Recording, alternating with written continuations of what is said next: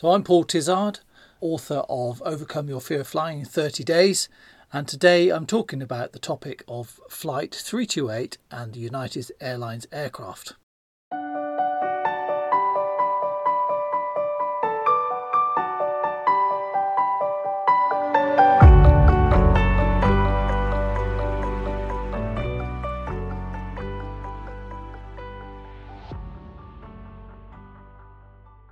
Now, this is a really interesting one for me because I think typically a lot of people who are scared of flying will be thinking, what on earth is going on? And if you are looking at some of the images online, it can be quite disturbing. So, tip number one try not to look at the images online because the reality is when we look at the images, it puts into our brain certain messages about flying and how safe it is. Now, one of the things that I absolutely know from looking after nervous flyers in the past is that what the media start to talk about when it comes to flying is the fact that it's so unsafe and that you can't believe what you see, but what the airlines are doing, and there must be some sort of things going wrong, and why has this even happened in the first place? And unfortunately, the images that get shown on the internet are not great. And what this does is really feed the fear. And when you feed the fear by looking at these images and listening to what people have got to say about the incident, sometimes these people are qualified and sometimes they're not. And what we don't know yet is that what's the investigation going to reveal? And one of the things that I know about commercial aviation is that there's always an investigation. Whenever there's an incident of any description, it's always investigated. And this is really important because if it's not investigated, how can we learn from it? So the great news is straight away commercial aviation is always thinking safety first, safety first, safety first.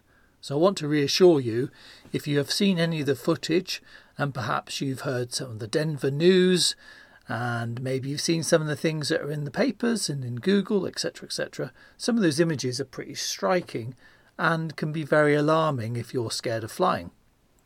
Now, of course, the images are quite alarming even if you're not scared of flying because it makes you think, crikey, what on earth is going on? But I want to reassure you that whatever has happened, the aircraft landed safely. So the pilots always, always, always attested on the ability to land an aircraft with one engine failed. Now, I don't know if one engine did fail on this particular flight, it could have still been giving out power. But what I know is that one engine failure, it does not mean a disaster. It means that, yes, we need to get on the ground in fairly short order, but we're not in a crisis situation as perhaps we might have thought we were many years ago. Now, the aircraft and the engine safety nowadays is so, so incredible.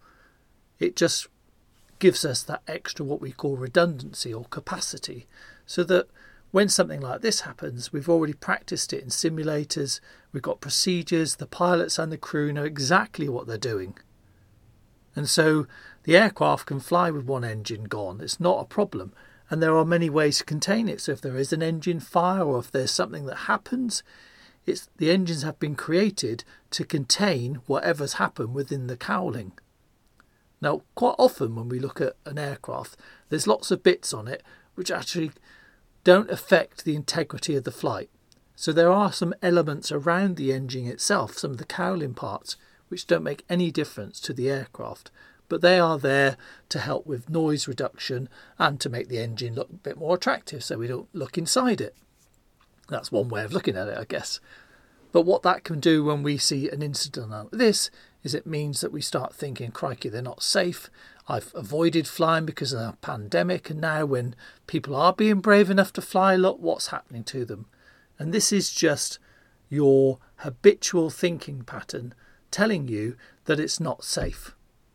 So I want to reassure you, absolutely reassure you, that this incident is not dangerous to you going forward because we will learn from it.